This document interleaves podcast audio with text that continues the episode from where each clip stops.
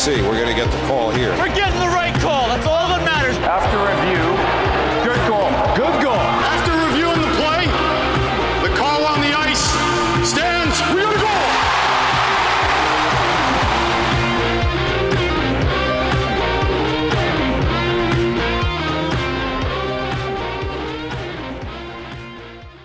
And welcome back to Under Review. I'm Greg, and that's Steve. What up, buddy?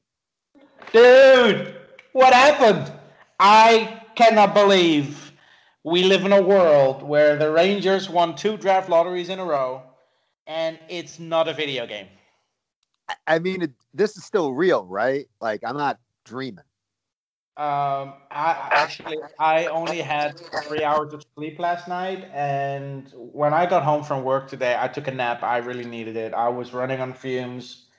I know people often joke that I never sleep, and so the last couple of days that has been true. But I feel a little bit better now. I woke up. I checked. I, I immediately checked. I immediately checked like my phone, and yes, Lafreniere is still coming to the Rangers. It's amazing. Um, I don't. I still don't believe it. I still don't. you know what? You know what's nice? Every year, we sort of envision.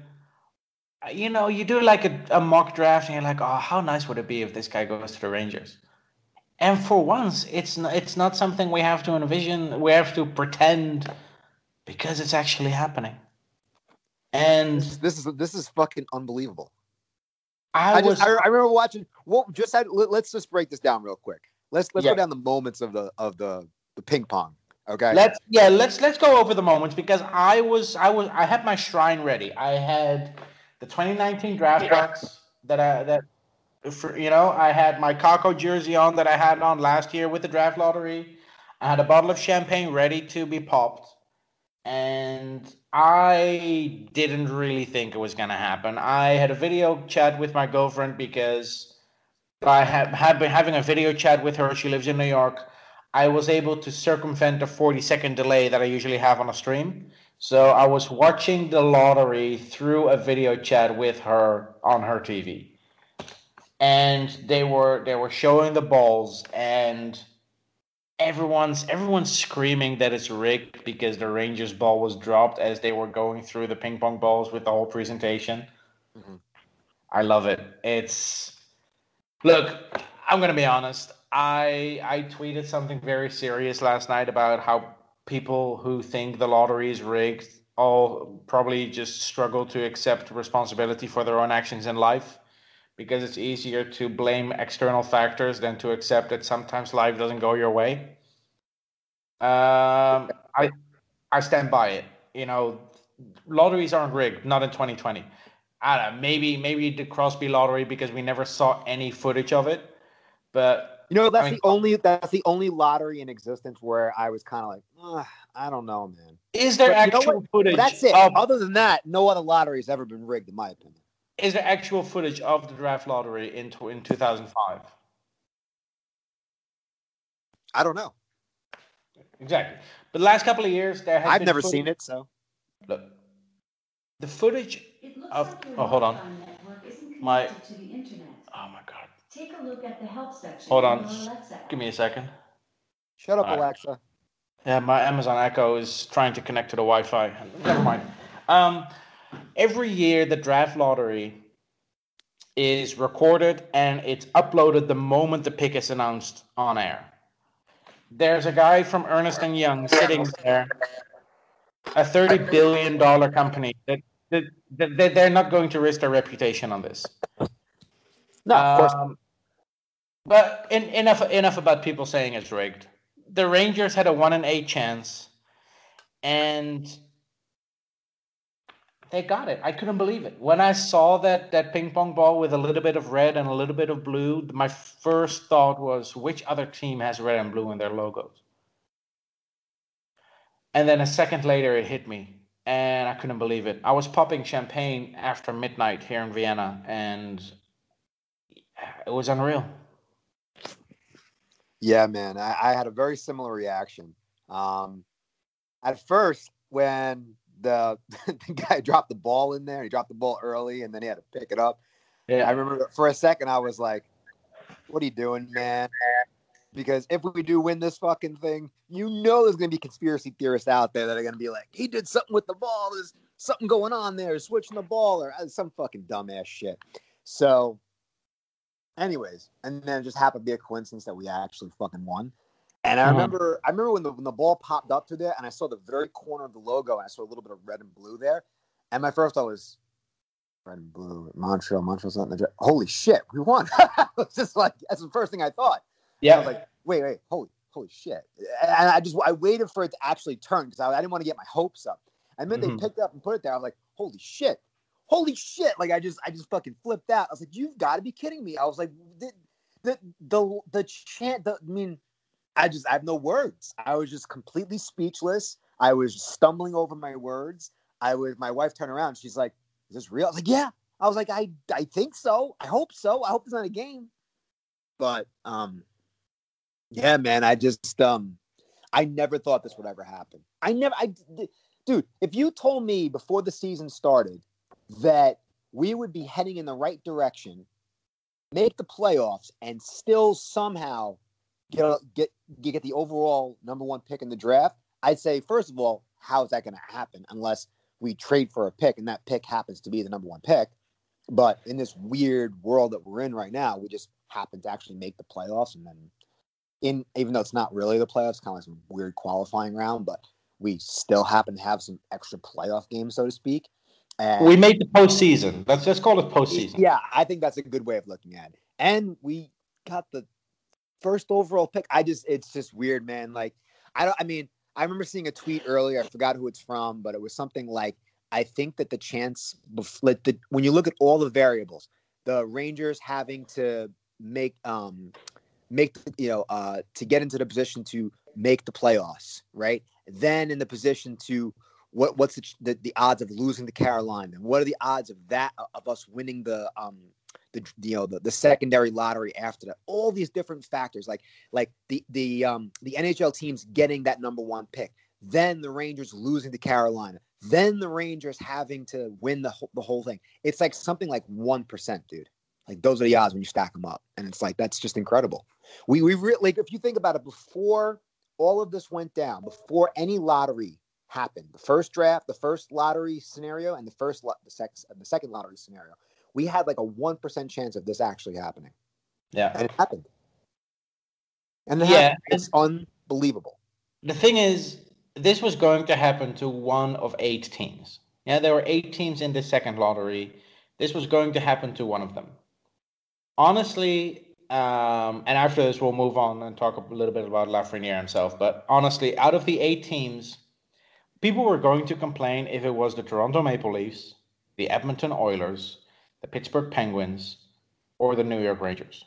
So it's a it's a, it's a 50-50 chance that whoever that whoever wins it, people are going to have a problem with it. Um, you have the Minnesota Wild, who who never really, aside from Gaborik, never had a top three pick, and that was in their inaugural season. The Nashville Predators, who and and then the Winnipeg Jets and the Florida Panthers. If one of those four teams would have won it, I don't think a lot of people would have a problem with it, except for those those teams' rivals, rival fans. But it was a 50-50 shot that a, an unpopular result was going to happen. Yeah. Uh, to be to be honest, out of those out of those four unpopular uh, uh, scenarios, I think the Rangers getting the first overall pick, people should not be complaining about it. I mean, come on, the Edmonton Oilers had four first overall picks in a decade, in half a decade. Um, the Maple the, fuck- the fucking Pittsburgh Penguins built their entire legacy on those draft picks. I mean, with you know, with Fleury and Crosby and Malkin and Jordan Staal. I mean, they they built their whole success on the draft. People often forget the Jordan Staal pick, but in four consecutive years, they had first overall, second overall, first overall, second overall. They didn't pick. They didn't pick lower than than two for four years in a row. Um, the Maple Leafs got Auston Matthews in 2016. Um, they had Mitch Marner fifth, fifth or sixth overall, Morgan Rielly fifth overall. They've had their high picks. You know, the Rangers before Kakko didn't have a top three pick since 1966, and that was Brad Park.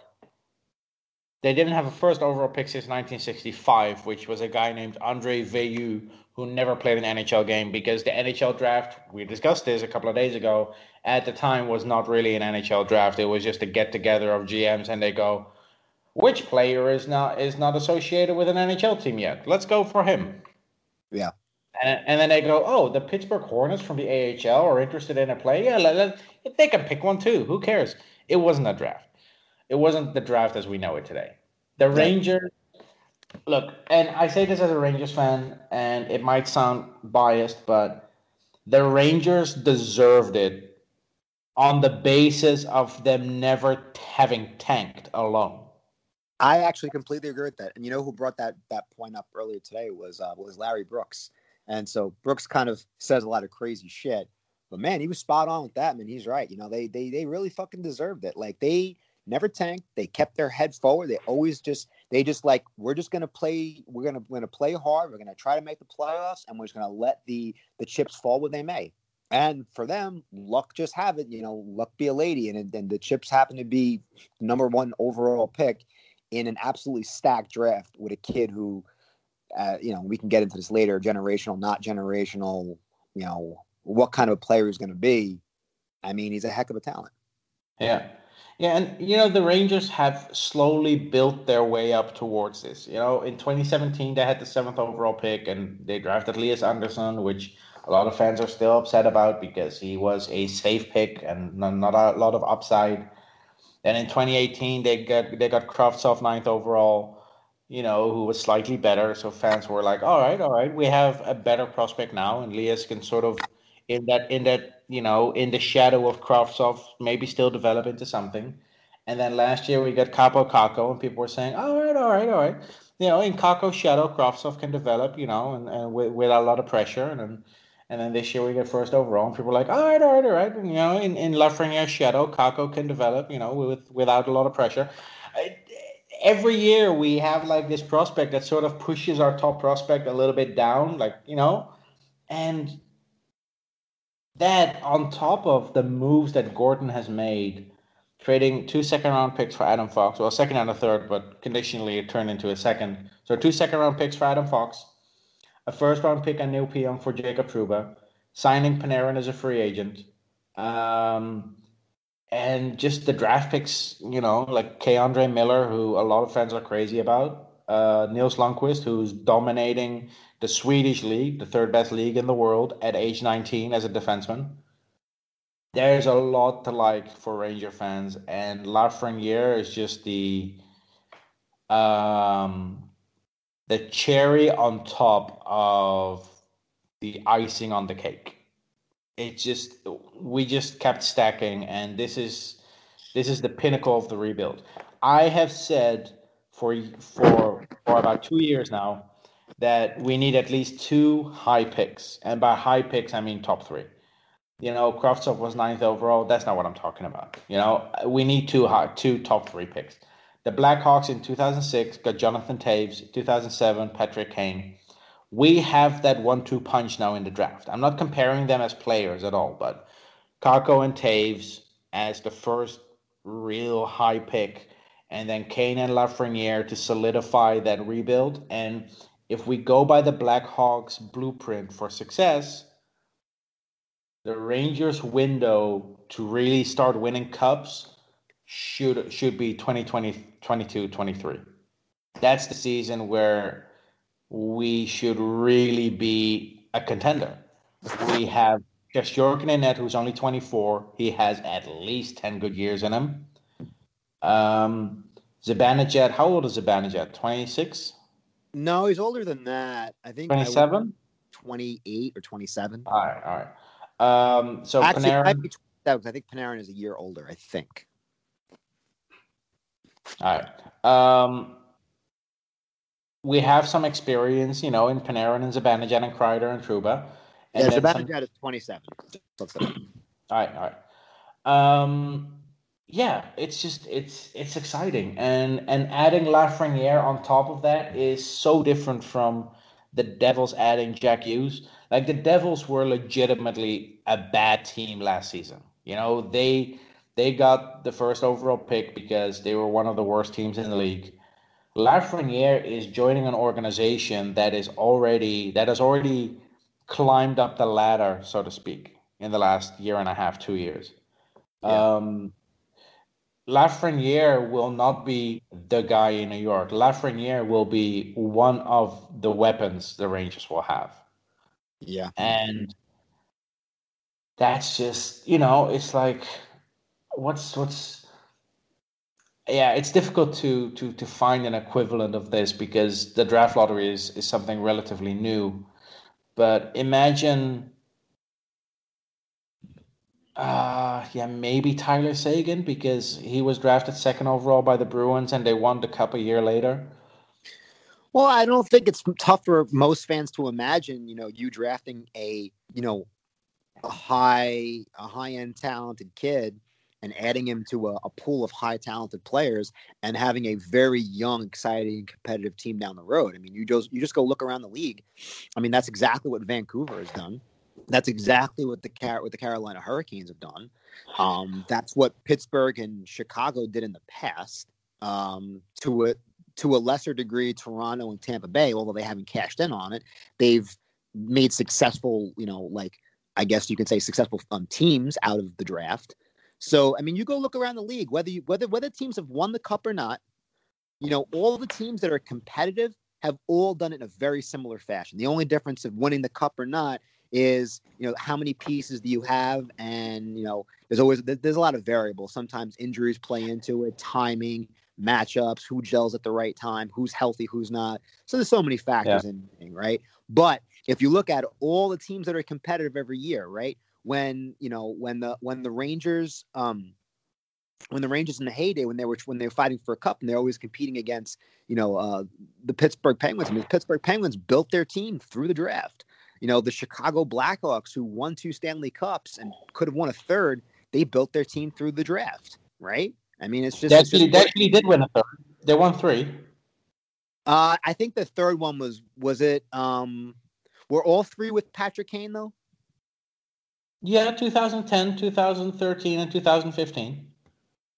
Okay, so then yes, so I'm sorry. I, I didn't know if the, I didn't know if the first cup was with Patrick Kane or not. It was, right? Yeah, yeah. Okay, Yeah. so then there you go. So so so it's three for Chicago. It's you know it's it's three for uh it's two for Pitt two uh, two or three for Pittsburgh. Did they win three? They won three, right? Uh, well, they, they won one in 2009, and then they won back to back in 16 and 17. right. So I mean, so all and technically all three are the, the Crosby era, so to speak.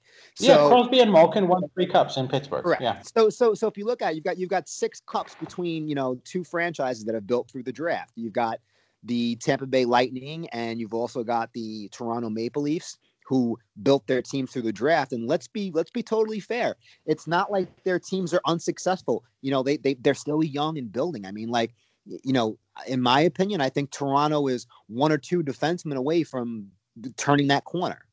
You know, they're they're a very good team. They're just not very good on the blue end, on the on the blue line. Yeah. So Yeah, and, and and you know, drafting first overall is by no means a guarantee you're going to win a cup because you know No, Colorado and Buffalo. go look at that. Go look at Edmonton. This is the this is the point that this is the point that's always brought up. However, building through the draft puts you in the best position to compete for a cup.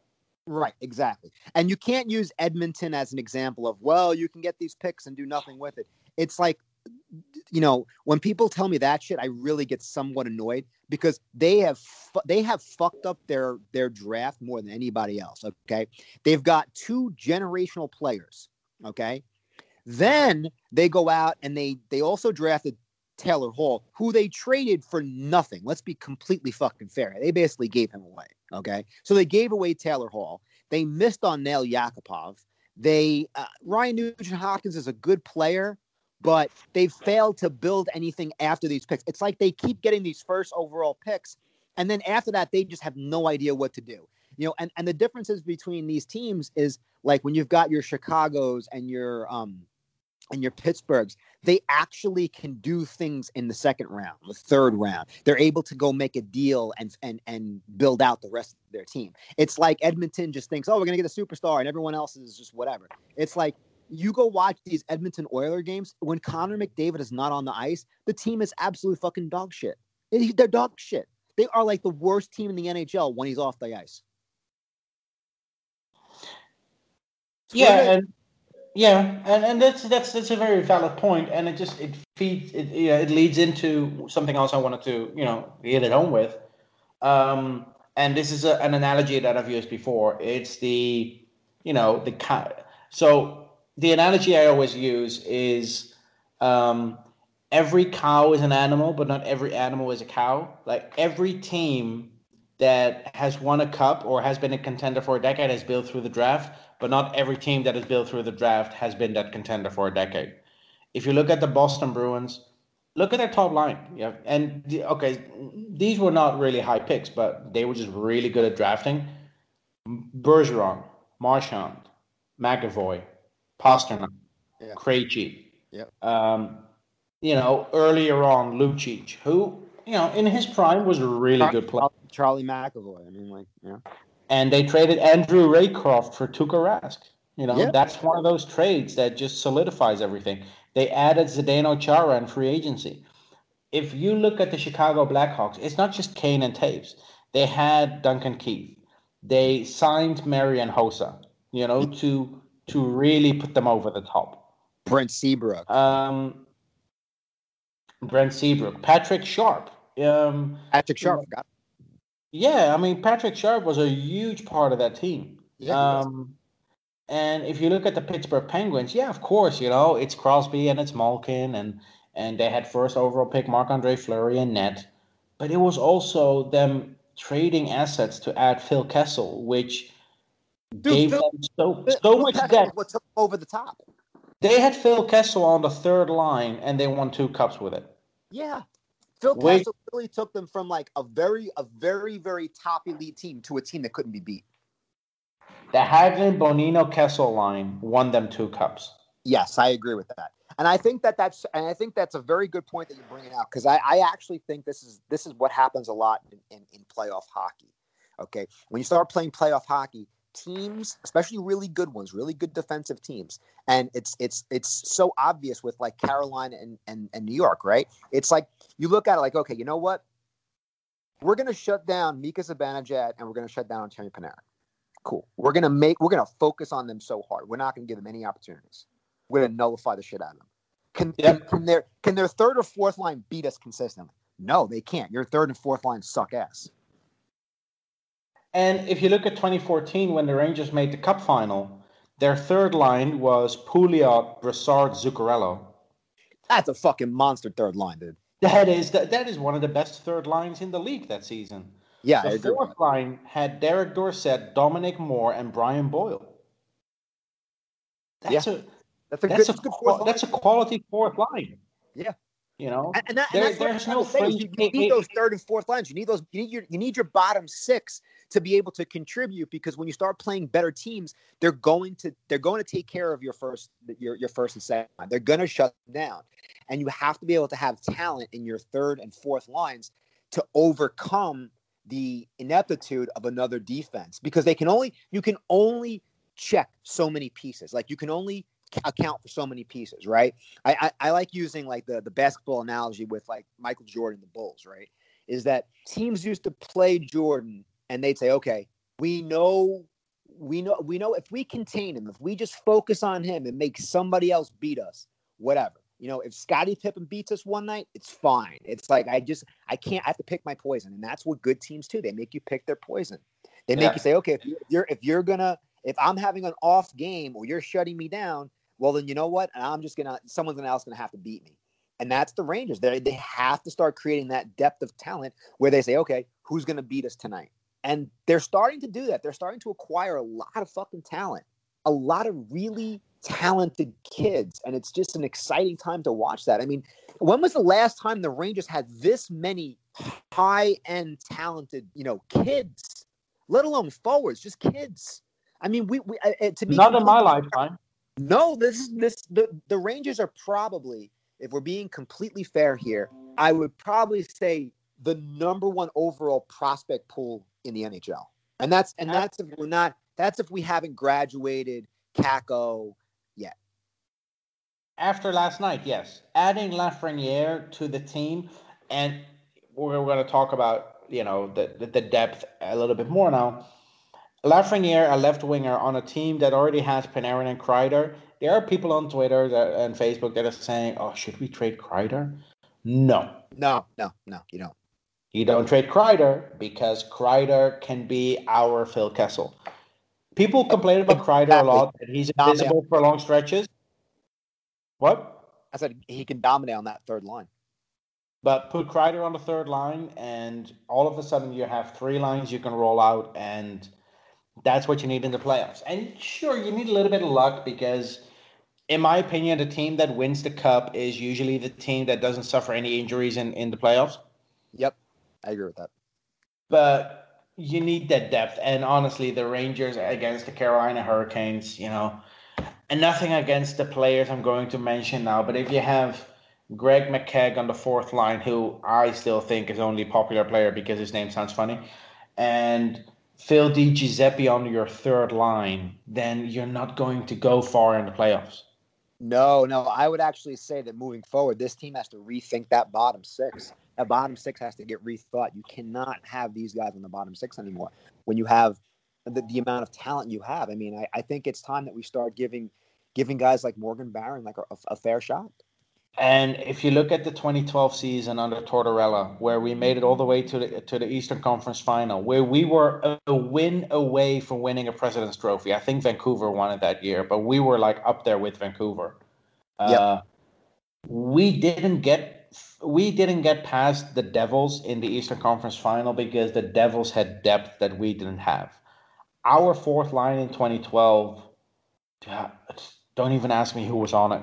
I mean, 2014, I can tell you, but 2012, I don't know. I know Stu Bickel was was was on the bench for for 55 out of the 60 minutes. Yeah. Uh, but that's that's the thing, and and if you if you don't have the depth, and this is why you need a fourth line to to roll for like 10, 11, 12 minutes throughout the game. If you have the depth, then you can match up against players, and and uh, and that's how you win series in the postseason. And the, you know, making making the play-in round was good experience for the Rangers, and then on top of that, walking away with the first overall pick is just a bonus. I know we talked for about 30 to 45 minutes about potential targets in the draft with our own pick. Yeah, we, we can forget about that now. No, yeah, that, that's completely out of, out, out of the picture now. We're gonna get Lafreniere, and I quickly want to want to jump on the will the Rangers draft Quinton Byfield instead thing that's being discussed. No, I I would be shocked if the Rangers go with Quinton Byfield. You don't you don't settle for positional need with the first overall pick when the difference in quality between the top prospect and the second highest prospect is as big as it is this year. If this is 2017 or uh, 2012, then yeah, a case can be made for it. But the Edmonton Oilers didn't draft Noah Hanifin first overall in 2015 when Connor McDavid was there. Yeah, exactly. The Rangers are not going to draft Quinton Byfield, even though it would solve a lot of our problems. But when you can get a kid like Lafreniere, you go for it. Yeah, and and you fill out your holes another way. You you make you make a trade. You maybe target someone in free agency.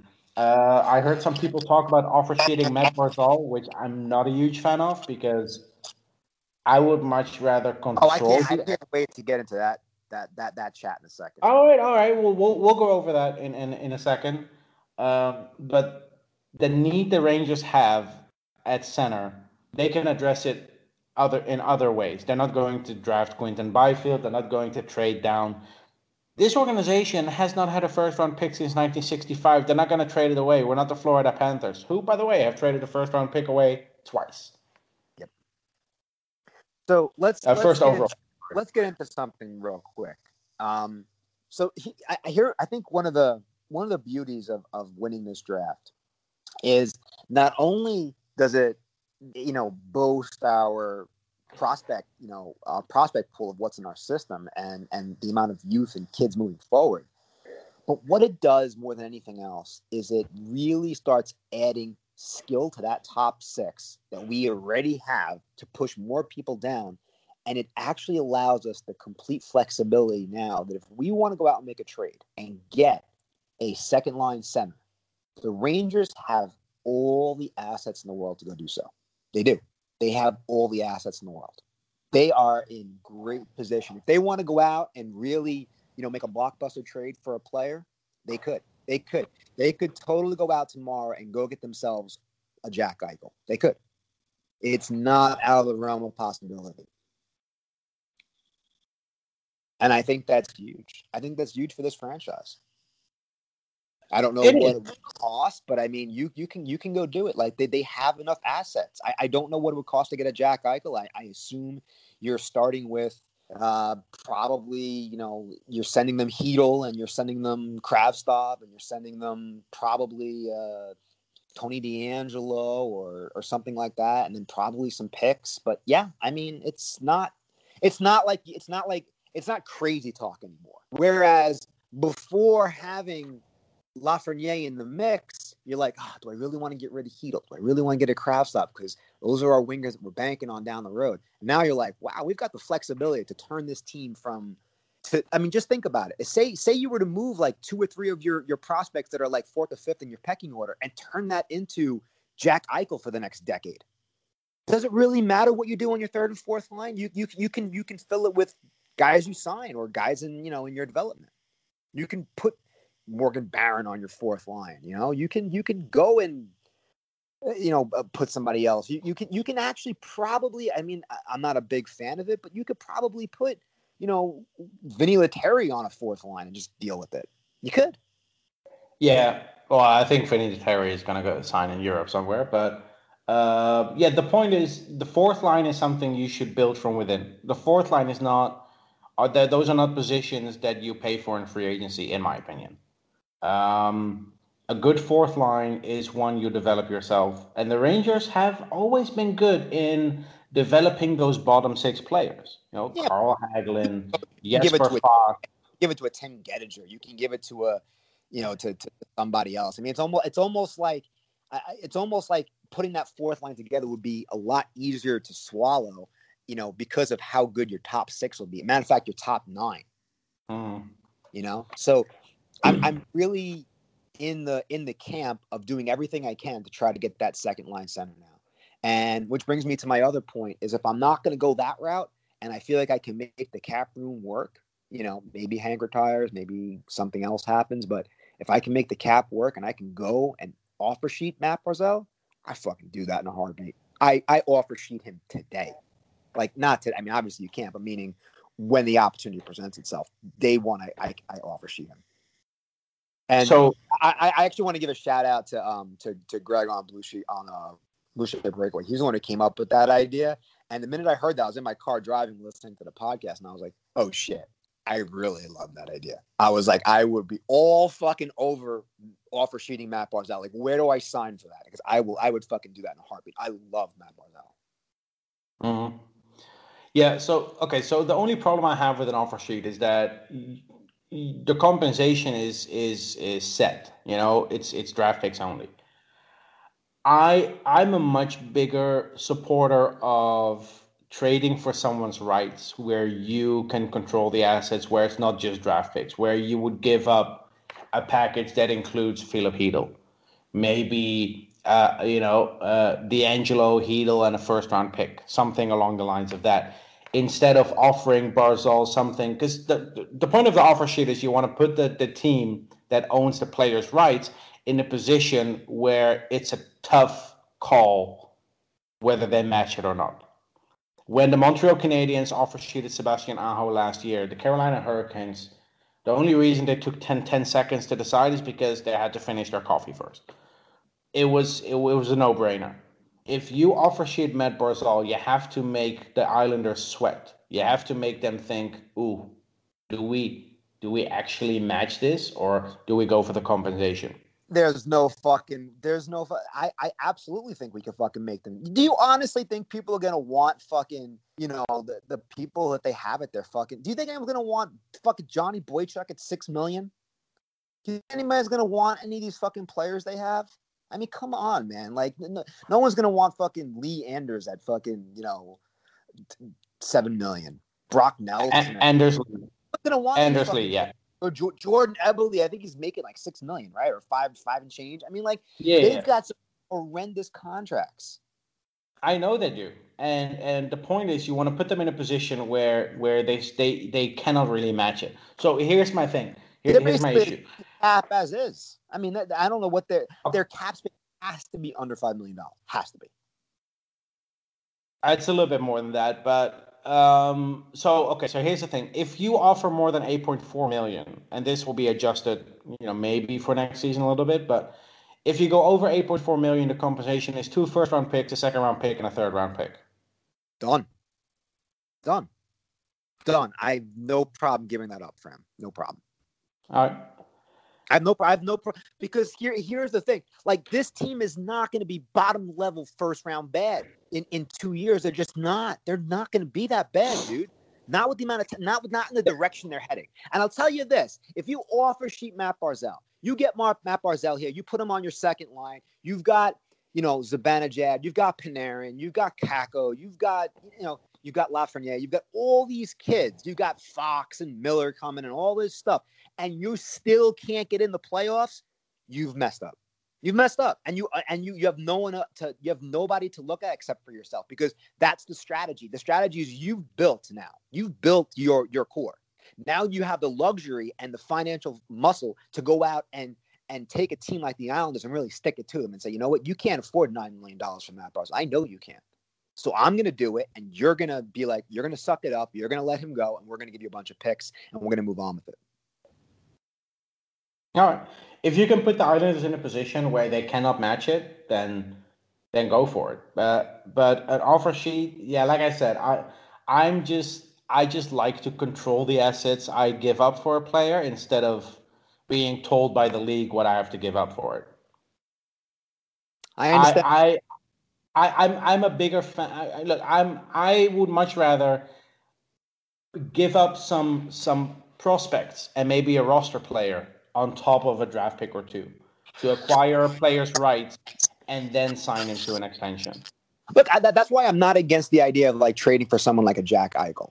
Uh, I'm not against that. Yeah, Uh, I, now, I, don't I don't I know don't if that kind of stuff is going to happen, but I know for shit sure that I can afford as long as I can get I can move I can I can move on from you know Hank's contract or make the, the money work from, from the Rangers point of view. Yeah, I can go get Matt Barzal. Yeah. And Uh, that, well, that just, the point is the point is we can we can add a center in either a trade or free agency. That's Exactly. And whether, whether we go offer offer sheet, sheet- sheet somebody, we make a trade. Like we have, Yeah. we have many different avenues of going about to get ourselves, uh, uh, a, a- like not a Yeah. not an oak second line center, but a, a second line center that can play first line center on most teams. Now you're cooking. Now now you're talking. Now you're in business. Now now you've got you know a plethora, a plethora of talent, man. Yeah. I mean, that, that that's just the in the biggest right we have. Yeah. I mean, just think of just think about the the amount of forwards you would have with Zibanejad and Panarin. I mean, you have you have Kreider you've signed you signed now to to a couple years. I mean, heck, this might be the best Pavel Buchnevich we've we've seen. Maybe you package him. You know, I like I like what I'm seeing from Buch now, but he's got you know he's he's got trade potential in it, and you've still got Cat you still got Kaapo Kakko. You know, you've still got you still got. So it's like you know, and then all of a sudden the kids you're putting in. It's just you, you've just got so many pieces to to to flip around here. Yeah. You know, I, I think I think honestly the, the biggest question mark for this Ranger team is going to be how do they fill that second line center to, to make the, the top six where it's supposed to be? What happens with this and what happens with Hank and what happens with the defense? Mhm. I think those are the storylines moving forward this summer. That's Yeah. what's or this, this fall, however you want to, however we're going to write this out. Yeah. But Yeah, I mean, that's it- the it's going to be an interesting offseason for the Rangers, and winning the lottery changes the whole dynamic. Um, so I'll let's let's let's you round see up and, and, and let's round up and talk a little bit about Lafreniere then. Okay. You So- first. Okay, so to to be completely fair, here's here's what I know of the kid is basically what I read about him and any video that I've I've actually seen. Um, I've watched the World Junior Games, um, and then so that's my you know like live quote unquote like game sample of, of watching him, and he might he was the best player on the ice, uh, but by a large margin. Um, he looks more mature in his game than most kids at 18 years old. Um, Hmm. There, there are a couple of things like I mean we can talk about. He, he's got a lot of things. He's got he- he's he's very explosive. He's got good he's got good speed, good hands, good vision, good hockey IQ. Uh, just it, an incredible shot. Like he makes the he makes the right decision. He's got he's got incredible puck puck skills. He's able to dangle around guys. I mean, in terms of a gifted offensive player, he's off the charts. He makes everybody around him better, which is what I think separates him from some from, from really good prospects. Is that you notice when he's on the ice. He's he's noticeable. He's noticeable when he's on the ice because he does things that just make you go, "Wow, I can't believe that kid just did that." Um, the things I think that that for me are really incredible for a guy for a kid of his kind of like you know offensive skill set. Um, he is. Ex- I don't know if you if you've watched how many games you've watched or what you or how much video you've watched, but I think defensively this kid is very good. He is a lot better defensively than I thought he was. He's a, he's very good on the forward check. He gets he, he- you know he he gets he, he, back checks well. He he hustles down the other end of the ice and and pokes pucks away and creates turnovers, you know, and, and has takeaways and gets the puck back and and and, and starts you know creating opportunities the other way. Like he's actually quite good away from the puck than he is with the puck, which I think is um, a very good skill to have. I actually look at him as a very good, complete two way player. He doesn't have a lot of holes to his game. Um, Yeah. The thing, some other thing that kind of stood out to me, um, he has. It's it's almost like this kid will go to the net with like reckless abandonment. Like he has a lot of cojones to him. It's like he knows that even if the, even if he's going to be going against some guys that might be a little bigger, than him, and he's a he's not a small kid. Like let's let's also realize this when we talk about undersized player, Lafreniere is not an undersized player at all. He's not. He hasn't filled out his frame, but he's not undersized at all. But having said that, he still goes to the net with absolute authority. He finishes his checks. He he pulls the puck away from people. He's he has like that. You know, you know when a dog is like looking for a bone, that's how he looks for the puck. He is a puck hog and a half. Like he like meaning he's always tracking down loose pucks. So he's got a real like edge to his game that I kind of like in that sense. Like he's very aggressive. He uh I mean, I hate saying it. He just he he he looks like the perfect prospect. If you were gonna build a prospect in a in like a in like a game system, the only thing he's missing is like maybe that like really big like Jagr or like Rick Nash kind of size. That's it. It's all he's missing. But he's not even undersized for his body, so I wouldn't even say that that's bad. Yeah. He just he's a he's a he's one of the best prospects to come around in a long time. I mean, I, I, I would, I would, I would say from what I've watched, and I think Jack Hughes is going to be a hell of a prospect. It's going to be a hell of a, um, a talent. I think this kid's going to be better than Jack Hughes. Yeah, and and and we talked we, we we touched on this before. Lafreniere coming into a team where there are already established pieces more so than the Devils probably makes it easier for him to to to storm out of the gate, so to speak. Unlike Jack Hughes, um, I have not watched a lot of Lafreniere in the QMJHL because I'll be honest, I don't watch the QMJHL a lot. I usually watch like you know the the. um the Memorial Cup, and I watch some WHL games as a Thunderbirds fan. So uh, prospects like Connor Zary, Seth Jarvis, those are the ones that I know a little bit more about. But if uh, our- Lafreniere, the stories I've heard, the, the, the videos I've watched, um, there's a reason he is the consensus first overall pick. And if you if you go through his numbers, um, in his D minus two years, so two years before being uh, draft eligible, he had 80 points in 60 games. Yep. That's the third That- highest. that's incredible. That's incredible. That's the that's the third highest in QMJHL history by a player in his D minus two year. Um, the- one of the two players that had more points in that same year was Mario Lemieux, who had 96. Yep. Uh, Mario Lemieux is one of two players that, that is ahead of him in, in, in that on that ranking. Um, he had 10 points in five games in the World Juniors. I was at the World Juniors for different reasons. Obviously, I was I was there to to to watch Nils Lundkvist and Karl Henriksson and and look a little bit at uh, uh, Lucas Raymond and Alexander Holtz because at the time I was still expecting the Rangers to draft in that five to, to ten range. Um, but I did see some some some games by Team Canada, and this kid was dominating in his draft year at the World Juniors, which is under twenty. He was dominating shifts. He was carrying the puck all the way up the ice in ways that I've seen Rasmus Dahlin do as a defenseman. He does it as a forward. He just goes and picks up the puck behind his own net, skates through the neutral zone, and sets up either sets up a teammate or just just crashes in the net. And this is something that Ranger fans will love because he really plays with an edge. If you, uh, there are some comparisons going to be made to Sidney Crosby because they're both drafted from the same junior team, Rimouski. Yep. Lafreniere is a completely different player compared to, to Sidney Crosby. Lafreniere has a little bit of an edge to his game that is going to make him very popular with Ranger fans. Ranger actually- fans, I Ranger fans are always like, you know, this blue collar thing they want to see in, in their players. Lafreniere brings that on top of the elite talent.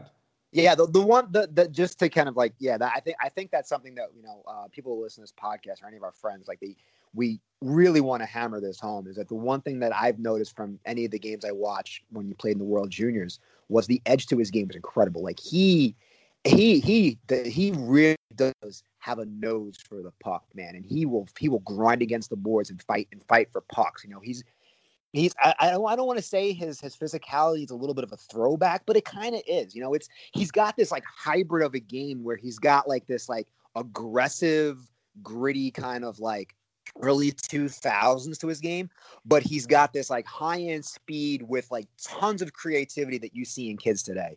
And when you give this kid time and space, though, I mean, he just makes people look stupid. He really does. He's just got an incredible ability to make defenders look absolutely absolutely stupid. I mean, there was there was uh, one of the games in the um in the World Juniors where he just I mean, and he's going to be his teammate K'Andre Miller, but he made K'Andre Miller look bad, look really bad. I mean, he just totally flat out abused him, and it's just you know, it's just these are the kind of things you see from him. I mean, he's eh, you don't see prospects come along with this many tools, you know. And I think the other thing I want to kind of mention about him is he doesn't seem like a very selfish player he's actually, if I had to be honest, he probably doesn't shoot enough. And I know we're gonna hear you're probably gonna hear all the Rangers shoot the puck, you know, to this kid because he doesn't. He's a very unselfish player. He's always looking to create more opportunity. And I hate and and you know something, you put him on a, on a team with guys like Zibanejad and uh and and Panarin who have no problem shooting the puck. I mean, what's to say this kid can't put up 60, 60 assists? Um, yeah, I mean, look, it's and it's it's really tough to to project because honestly, we don't even know how many games are going to be played in the in the upcoming season. That's um, But um, I, Craig Button is expect is is is expecting him to put up sixty plus points, and this is all based on eighty two games. I think My- I think 60 points. I think 60 points in an 80 game season for him is not un, unreasonable. I don't think it's unreasonable. projection. Mike Mike Rupp on NHL Network went even further and said seventy plus. Um, I think the the real question is what is uh, what what are his minutes going to be like? Because we we we already touched on Lafreniere joining a team with a lot of pieces in place and him being another tool in the belt instead of being the only tool available, which is a great advantage. But when it comes to his opportunities and his ice time, it might be a slight disadvantage because he has to, you know, he's on a team where he's one of many weapons. And his favorite players are Tammy Panarin, which I, I already love. He's going to play in the same position as Panarin. He's going to be behind Panarin, sort of like his understudy as a first overall pick. It's going to be amazing. Kreider is the leader of this team, in my opinion, more so than Zibanejad. Um, it's it's tough for me to to really both. I think they're project. I think they're both leaders in different ways. I think I think Zibanejad is more of an on the ice kind of leader. Yeah, but I'm, I'm I don't really want to talk about Zibanejad. I want to talk about the people, the, the players that they play in the same position, Kreider and and Panarin. Fair enough. Um, uh, so Lafreniere is playing left wing, just like Kreider and Panarin. He's going to be in a situation where where he's not like he's not going to play 20, 22 minutes a night because he's the only serious uh, uh, threat the team has.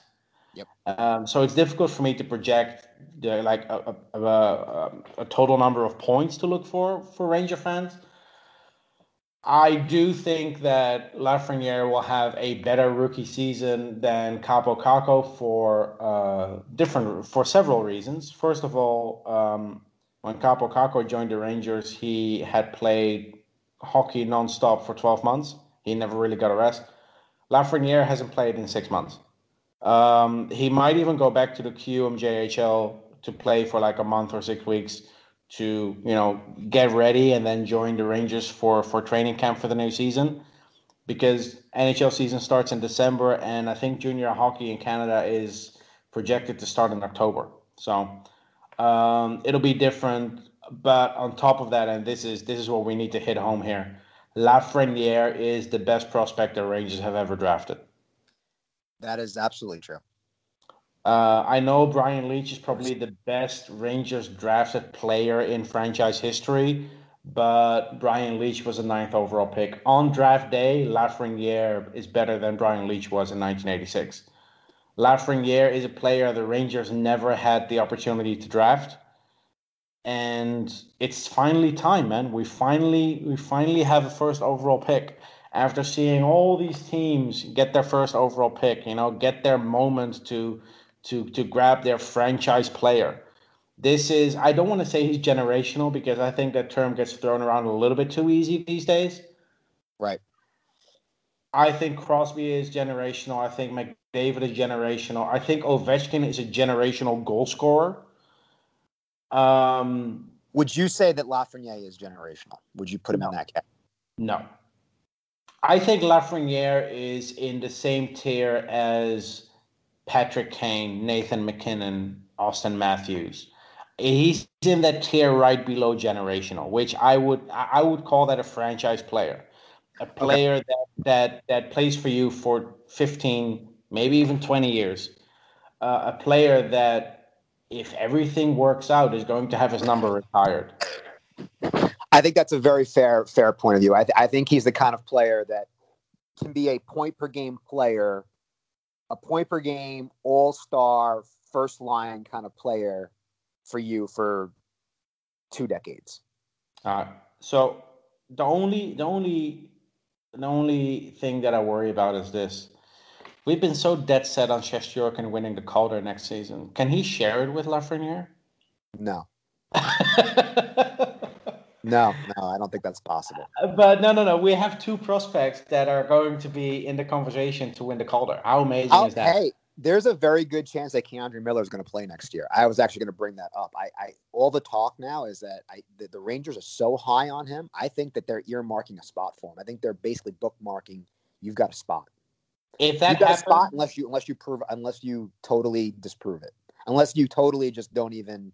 Uh, basically, it's your it's your it's your it's your responsibility to lose the spot, but you've got a spot next year.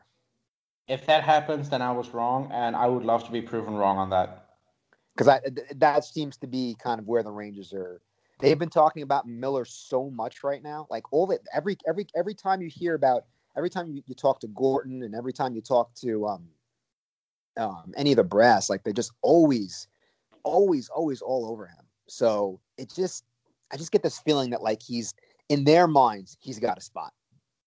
Um so that makes me think, well, are they going to find a way to get rid of Brendan Smith? Are they going to find a way to get rid of Marc Staal? Is that possible? Is Hank going to retire? Because they because Jeff Gorton was also on record today of saying that they're not going to go into next season with three goalies. He came out and said this is we need to figure something out. So what does that say? It, it- does Hank really retire? Because if not, then you're going to have to trade. Mm. Then you're probably trading. It's either either one of two things are going to happen. We know Shesterkin is going to be here for the for the, the future. We know that. There's not even that's not even a debate. Okay. The thing is, is is Georgiev getting traded or is Hank retiring? One of those two things will happen this summer. Yeah, I don't think they're going to use a buyout. No, I didn't say a buyout. I said Hank retiring. Yeah, Meaning, so, so, does so Hank, no, no, Hank but outright retire? So there's two options left. He either retires or he's on the team because he's not getting traded. And No, no, I'm not saying. I said Georgiev getting traded. So meaning either either Yeah, Hank stays we're talking about I'm Yeah, saying the, the, one, the one of, scenario. one of those two got one of those two players. I think is going to be gone. Though. Yeah. So what are the, the scenarios for Lundqvist? The scenarios for Lundqvist are either he um, he gets bought out, which I don't think it's going to happen, Yeah. or he retires. because he's not going to waive his clause to get traded. I don't think he wants to. Does he? I don't think he wants to uproot his life. I mean, you got a pandemic going Yeah. on. His family's here. It's the last year. Like, does he really want to uproot? And I don't think so, dude. I think he would rather say to himself, "Look, I don't really want to be the backup. I'll just, I'll just retire." Meaning, it's more about him just not wanting to be the backup and playing during a pandemic. I actually think with the with the with where the world is right now, I think he's probably it's just, it's just a feeling. I think he's probably okay saying, you know what, I'm just going to walk away from the game. I, I mean, that's- I think that's it a wouldn't be- his. Uh, I mean, the pandemic with with the, the way the situation is in Sweden.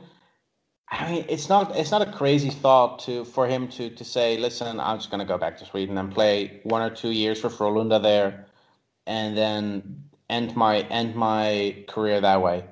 in in Sweden, there's there's no lockdown. In Sweden, there's you know life has continued on in Sweden in in a very normal way. Maybe that plays into his decision. And a lot of people are saying, "Oh, but you know he's going to leave so much money on the table." If you think about it, and we had Kevin Klein retire a couple of years ago. Kevin Klein left two million dollars on the table when he retired a year before his contract ended. According to Cap Friendly, his career earnings in the NHL were 19 million. So that's roughly 10%. Yeah. If you go by those same numbers, Henrik Lundqvist, by retiring in his final year, would only leave 4% of his career earnings on the table. That's half of what Kevin Klein gave up.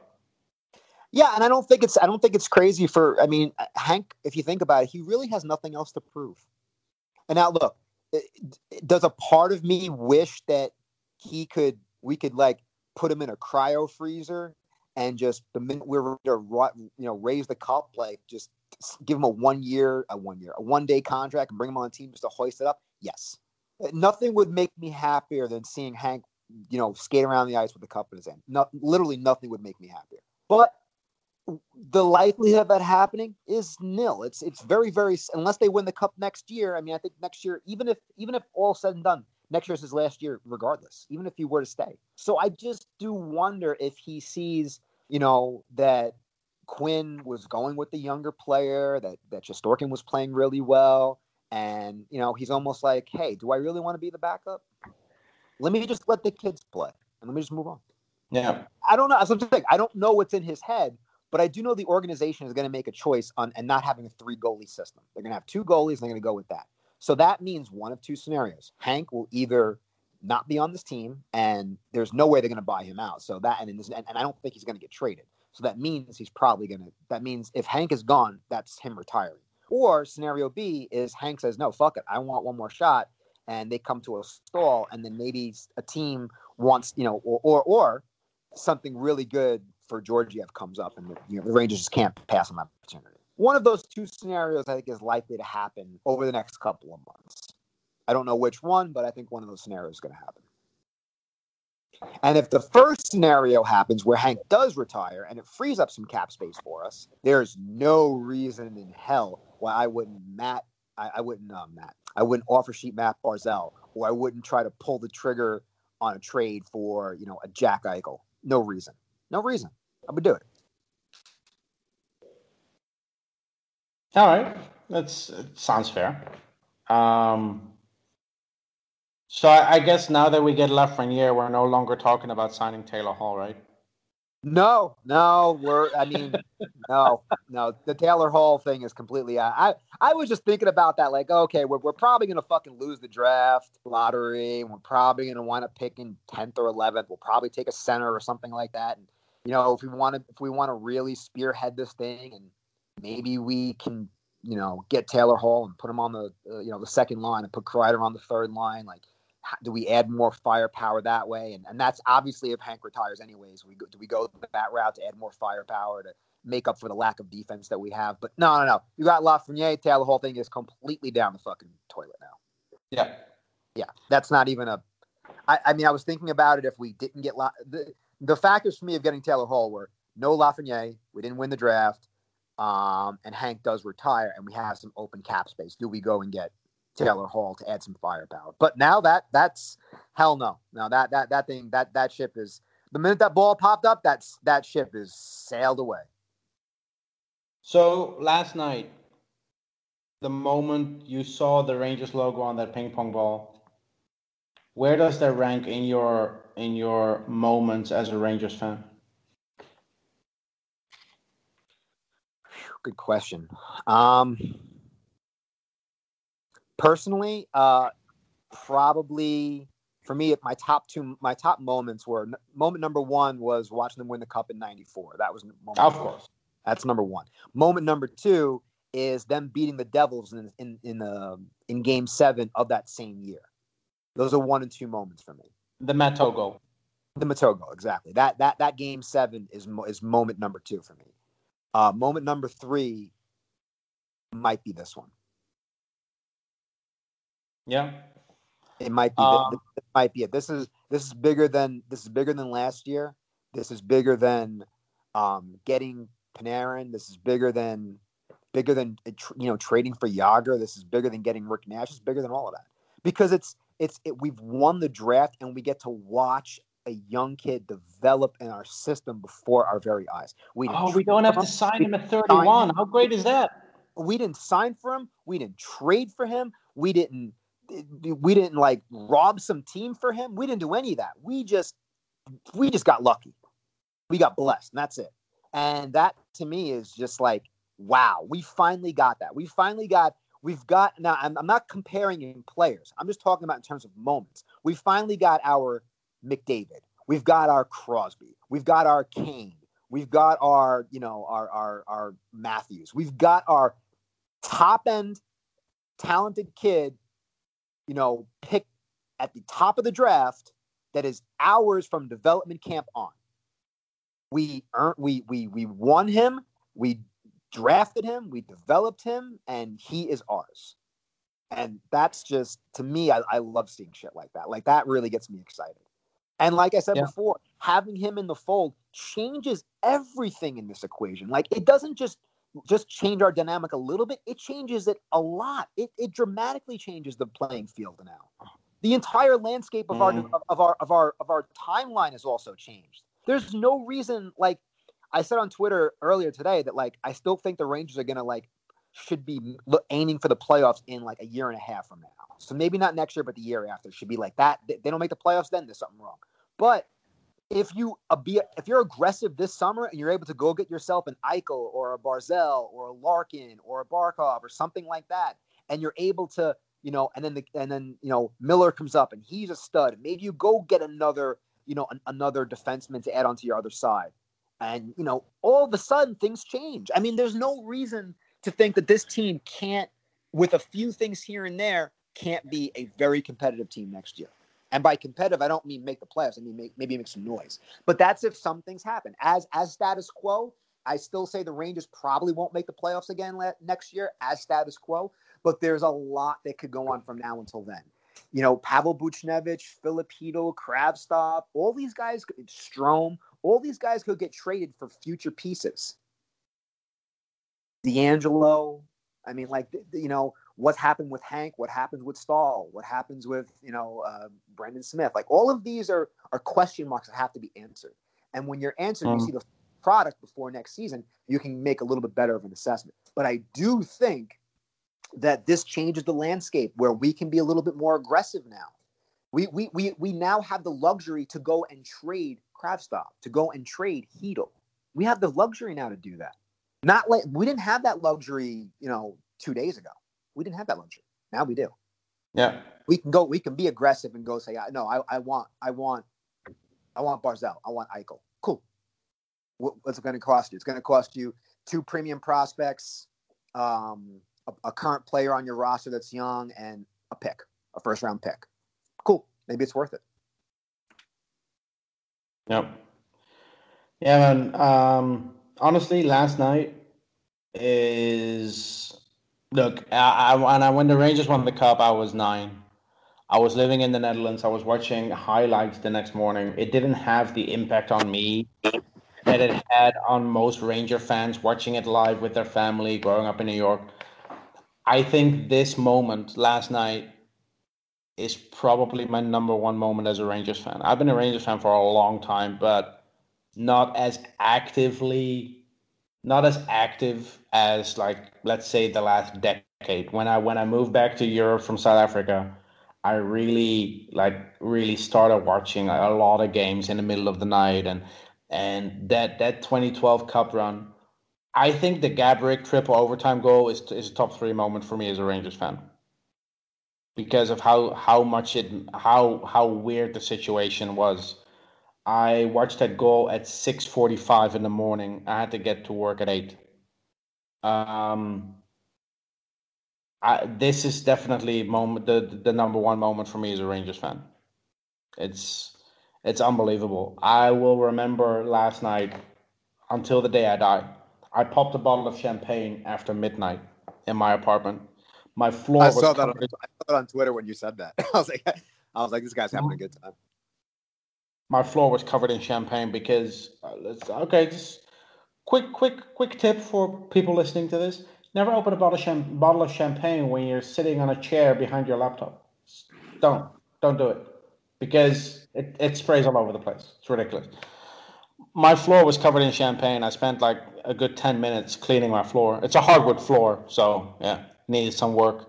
Um worth it though. I, I, don't, I don't care what anyone says. Worth it.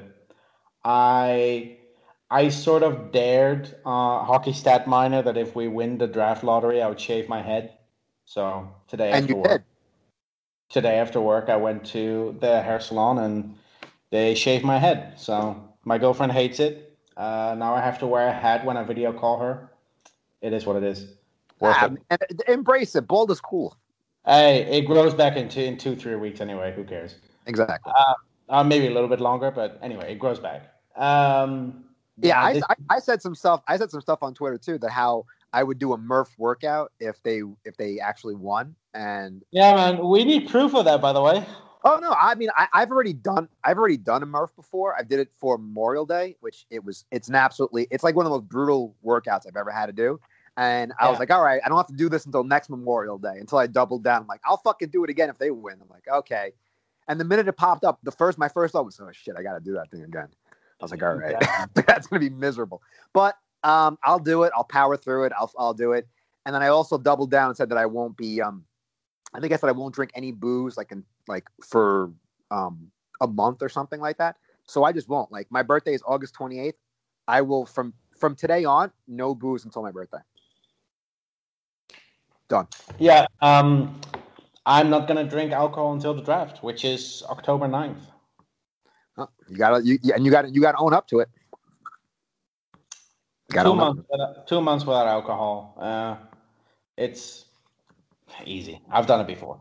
Um, but yeah, last night is for me as a Rangers fan because '94 was such a different experience. Last night, number one, number one moment for me as a Rangers fan, and this moment trumps the moment in Calgary last year where I was mentioned by name on the broadcast. That's how that's how crazy this moment is. This Yeah, I mean it's it's it's that big of a deal. It literally is that big of a deal. I mean, look at look at the Penguins in the '80s drafting Mario Lemieux, then again with Crosby in 2005. Um, say what you want about the Oilers. I mean, with McDavid, they're they're they they are in the playoffs. Yeah, and it, and it, I always say this: it's not it's not Connor McDavid's fault. I mean, like the rest of the team outside of him and Draisaitl, that rest of that team is dog shit. It I think really is. McDavid. I think McDavid had nine points in four games. That- you know they're gonna waste his career. I really believe that. I really believe when it's all said and done, dude. I I think he's gonna. I I, I feel bad for him. I think his career is gonna rot there. I feel uh, All right. You know what? Let's let's let's let's fix everything and put a package together for McDavid then.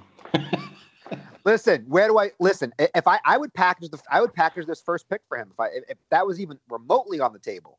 If someone was like, "Hey, Connor McDavid is actually available," like, what the fuck do I give for him? Just give them anything they want, anything they want, anything they want. I give them uh, this first, next year's first, and three first after that. This is the only. He is the only player in the league that I would give up this pick for. Me too.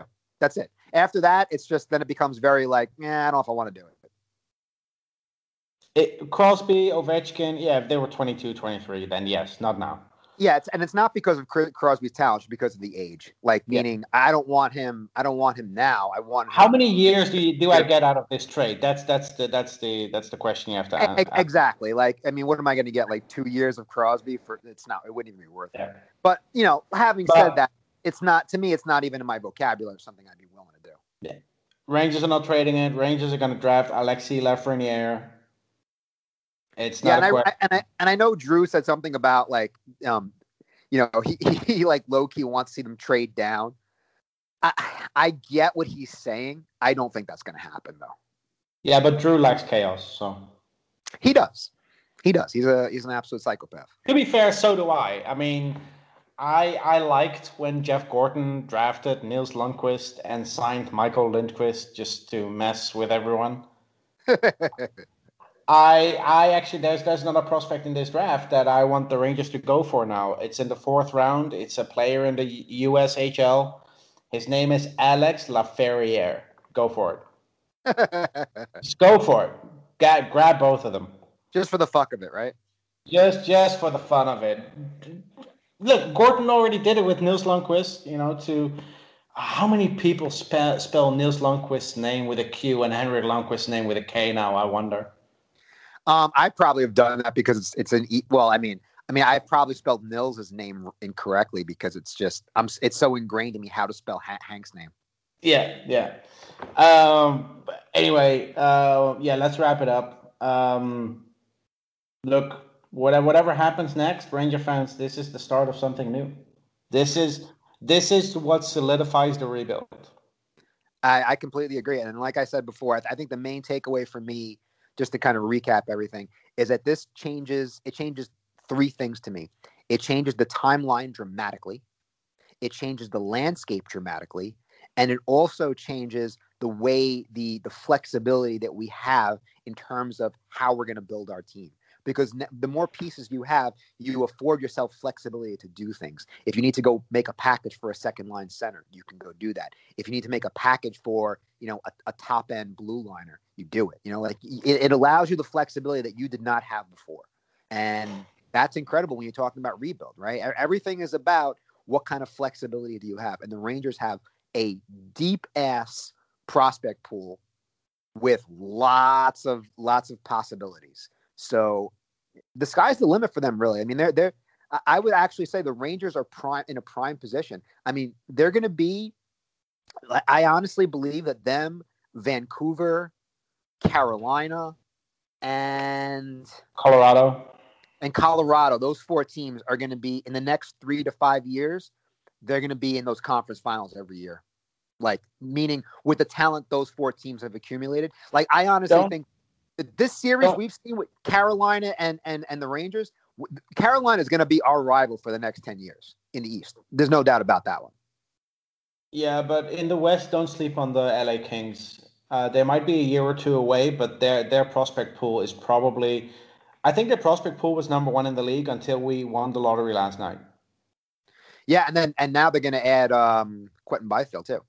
Exactly. They're adding Quinton Byfield. They already have Alex Turcotte, Samuel Fagemo, Tobias Björnfot. They have the the Uzbeki kid. What's his name? Kaliyev, Artur Kaliyev. Oh yeah, that was great. I can't, cannot believe they got him in the second round. Look, there's a lot. There's a lot of teams that are currently like you know that that are on the up, and Rangers are one of them.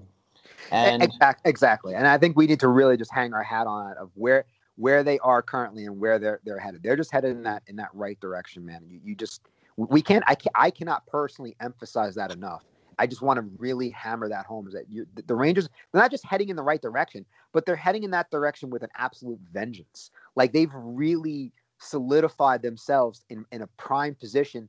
Like I, I mean, I've said this a bunch of times on this podcast today, but they can go out and they can go and offer sheet Matt Barzal. they can go and, and make a, a, a legitimate package for for Jack Eichel. They can make a legitimate package for Dylan Larkin or or or Barkov or you know any any other young promising center that you know can get moved. You know they can go out and go get themselves a top blue liner.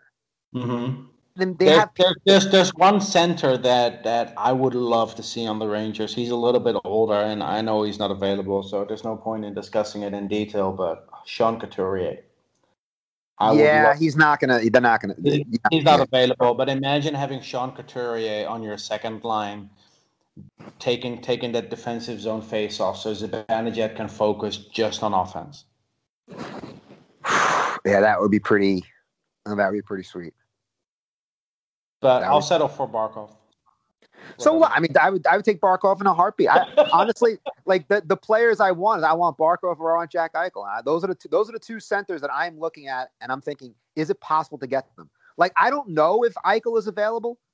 I mean, but I, I'm Okay, willing to okay, look so- look so- down that path. Here's the thing: nobody knew Seguin was available until he was traded. Yeah, and you know, I know, I, and this is to, to give um to give Greg on on on Blue Shirts another shout out. He said something today that I, I it's true. I mean, GMs are fucking stupid. GMs are fucking stupid, and that's why I think we can come up with these wacky trades. Because you know, every, someone's gonna come along. Nah, no one's gonna do that fucking trade. Yeah, do you think Taylor Hall was gonna get fucking traded? No. Um, did, didn't we acquire a Swedish center from the Ottawa Senators that, that, that is now leading the league in goals per game? Uh, yeah. Yeah. Uh, what's his name? That's crazy. I keep forgetting. Oh, yeah. Mika Zibanejad. There you go. Players, players are never available until the trade happens.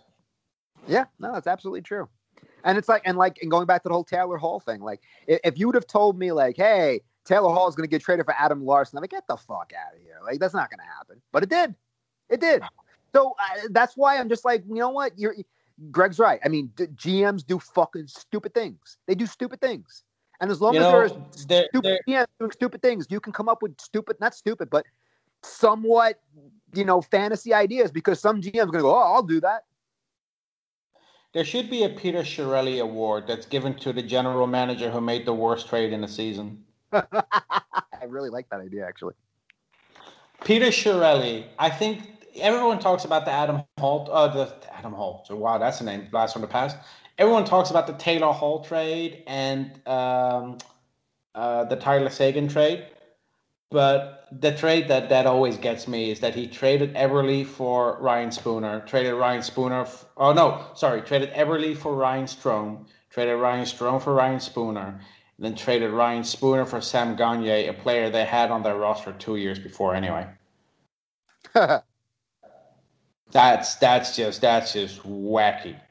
They basically traded Jordan Eberle for Sam Gagner, who was on their team with Jordan Eberle. It's yeah, yeah. Uh, Just- unreal, man. Unreal. We need we need more awards, man. We need we need an award for the worst trade in the season. we do. Let's get, let's get it done. Yeah. Get on. All right. Well, let's wrap it up. Unless you have something like like a final word about Lafreniere. Uh, no, I, I think the only thing I could say is, and I'm, I'm look, I mean, this Oh, is, I oh. haven't been excited in, in, in I, I, I the, I don't I remember the last time I was excited. I have a final question. What number do you think he's going to pick? Because eleven is retired, of course. Yeah, and and and, they, and he can't pick one either, so there goes that idea. Um, hmm. does he go with twelve? Um, I don't know. I mean, he, he could. Is, is I mean, yeah, that's that's uh, who who who owns twelve right now? At the moment, uh, Gauthier, I think Julian Julian Gauthier. Gauthier. Yeah, I mean, maybe maybe goes one up on the number. I don't know. What did, did he did he wear a different number for World Juniors? No, he wore eleven as well Oh. Wonder why he picked eleven. I wonder what's his fascination. with because he was 11. born on October eleventh. Ah, okay. I was gonna say it's interesting because the uh, it's a little bit of little little little Mark Messier there. I kind of like it. Um, yeah, I don't know. I mean, I don't know what number he's gonna get, but um, when he I've does, seen I'm getting it. I've seen twenty-two. I've seen seventy-one. I've seen ninety-one in like you know pictures that people put together. Yeah. Um. What year was what year was he born? Uh, 18 years ago, what 2002? You can't pick two because of Leetch. I'll say 02. You can pick 22. Could pick 22. Yeah. 2002, 22. There you go. Yeah. Just get rid of the zeros. 22. Boom. hmm There you go. Yeah. Problem I, solved. I think we've picked his number for him. He's number 22 now. Oh, we can finally we can finally erase the uh, the memory of Nick Holden. Jeez. Yeah. Look, I'll here's what I'll here here here's my guaranteed take of the day.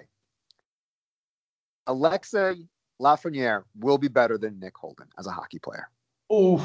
Oh, okay. All right, all right. I can get on board with that. Yeah, uh, that's my hot take of the day, guys. Hot take. All right, talk to you guys later, and then hopefully next week. We'll, I mean, um, I don't know about if it's going to be next week, but we plan to have Drew on the show soon, so we're going to talk about what the Rangers can possibly do with the uh, with the Carolina pick because I think that that now becomes a little bit interesting. We haven't touched on that. We've been focusing on you know the Golden Boy today, but um, I think that's you know uh, I think that's actually an important factor. Is do we trade up with that pick? Do we package some of our players? If there's a, if there's a guy we target, maybe one of a maybe a center that drops that we're super excited about, and we may, you know maybe like we we we didn't make a trade for a center, but one of the centers that we think can be in our system, we go and grab him now. So lots of different things could happen, man. We've just there's a lot of balls in the air. Balls in the air for Lafreniere. There you go. Well, Yeah, balls in balls in the air. Ones with the ones with our logo on it. Oh my god! When I posted those pictures today, I I, I used the hashtag No Hair for Lafreniere. It's, I like I like that one. the name that, that that keeps on giving with hashtags. Oh Uh, man, it's so good. I'm I'm really happy that there's no hashtag Leaf Renier when the Leafs would have won the lottery. Oh, thank God. I, I, here, here- here's my final thing to say. I, I, at the end of the day, I'm just glad that Toronto and Pittsburgh and Edmonton did not have this pick. That's all I'm happy about. Like I would have been, I actually, I admit it. I, I would have been okay if Nashville got it or Winnipeg. Um, it would have sucked if he would have been in Florida. That would have fucking sucked. That would have ass for him. But you know, I mean, like I'm okay with with any of the other teams that would have that would have won it. But Pittsburgh, Edmonton, Toronto, fuck no, no, just no.